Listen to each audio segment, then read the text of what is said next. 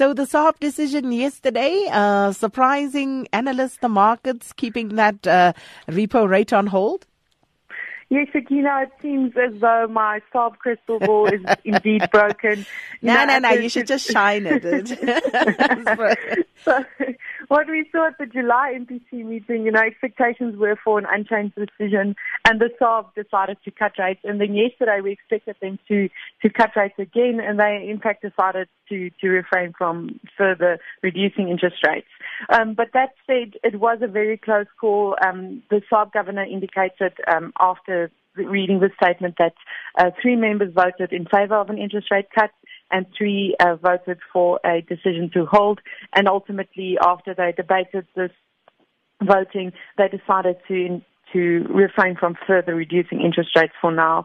Um, the outcome was a bit confusing for, to the markets. Um, if we look at the statement that the SARB provided, it was fairly balanced. Um, we've mentioned through the course of the week as well that underlying fundamentals uh, are all pointing to scope for easing. We've got benign inflation and we've got weak growth and the rand is still relatively resilient.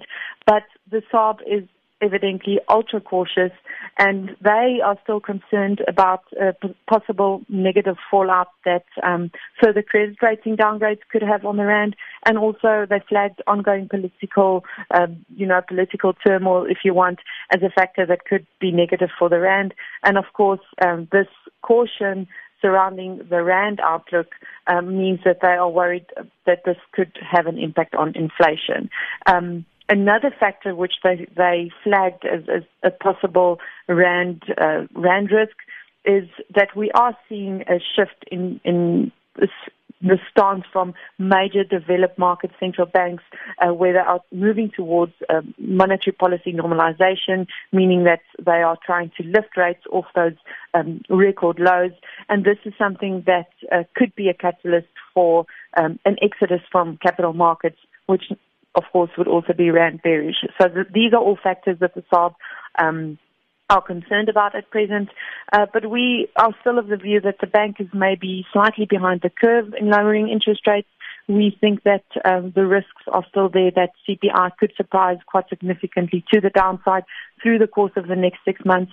And if the scenario does play out, then uh, you know there is still room that the SARB could potentially lower interest rates um, through the next couple of um, months, and that they might be forced to, to turn more aggressively dovish, dovish than they are at present. So it's all going to hinge on what the inflation um, numbers tell us through the course of the next couple of months. So let's hope that inflation ultimately does surprise to the downside, that we can see some relief to consumers from more interest rate cuts from the Reserve Bank. Well, from your mouth to Lesetja Kganyago's ears, and uh, we move on. How did the Rand respond to all of that, Jana?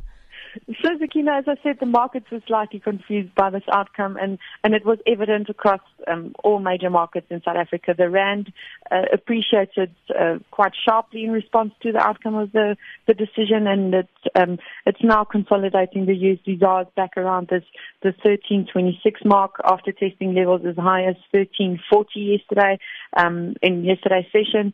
And underlying fundamentals still suggest that uh, the currency has the ability to retain some resilience, even though we have seen uh, this sell-off through the course of the past two weeks or so. And um, maybe just to highlight a few of these fundamentals that we're talking about, uh, we've got a positive trade account balance, uh, which means that demand for external um, financing is very low. So dollar demand is not as aggressive as it used to be in the past. We've got the current account deficit that is narrowing. And um, maybe also just to mention that we've already had quite a lot of bad news uh, priced into the rand. And while, um, you know, this is something that, that investors are, are well aware of. International investors, um, they preemptively price in um, negative news. And in terms of what this negative news is, um, we of course refer to the uh, so-called political noise flow. Now, uh, while underlying fundamentals of the rand still suggest that uh, the currency uh, can manage to retain some resilience, um, this noise flow, political noise flow cannot be ignored. And unfortunately, it is something that, that could hamper the currency's ability to strengthen significantly. But overall, we are not, uh, we're not bearish on the rand. We think that the currency um, could possibly trade in a relatively stable fashion through the course of the next uh, couple of weeks. Uh, yes, so so not not too much bad news in terms of, of the rand. And Jana, main focus on uh, the international markets ahead of the weekend is, of course, the OPEC meeting today. Should we expect oil to rally further? So, Sakina, um, oil has been a hot topic recently. We saw Brent crude rallying to levels uh, last seen back in April. It's hovering ever closer to around $57 a barrel. And uh, today's OPEC meeting, uh, the focus there will be on whether or not uh, they will extend those supply cuts uh, beyond March next year. Uh, now, the market is, is, is a bit uncertain about exactly what the outcome could be. There are still some OPEC members which um, have been excluded from initial uh, supply cut deals, and they would like to see whether or not um, OPEC members across the board will be included in this uh, possible extension of the deal, and also whether they will be able to to implement deeper output cuts than what we have already seen. So I think in order for oil to, to, to rally further off, off current levels, we possibly need to see a very strong um, message from OPEC that they are committed to to further reducing um, current supply levels, and that um, the, the output cuts will not necessarily just be extended, but they that they will be more pronounced than what they are at present. Now, we need to consider another factor as well in terms of oil market developments, and that is, of course, what is happening in terms of, of dynamics in the U.S., because the U.S. is also a prominent producer uh, globally. And what we see there is that oil stockpiles are still quite high, and this is a factor that can can cap uh, topside momentum for oil, and also U.S. output in climbing in recent weeks. And this this is a result of rising prices. Now, how it works in the U.S. is with shale production in the US is much easier to stop and start. So as oil prices increase, there are more producers that bring production online, which then, of course, um, ramps up production. And that's a factor that, that then again caps topside momentum um, on oil prices. So there's a host of factors to consider um, in terms of, of oil market dynamics.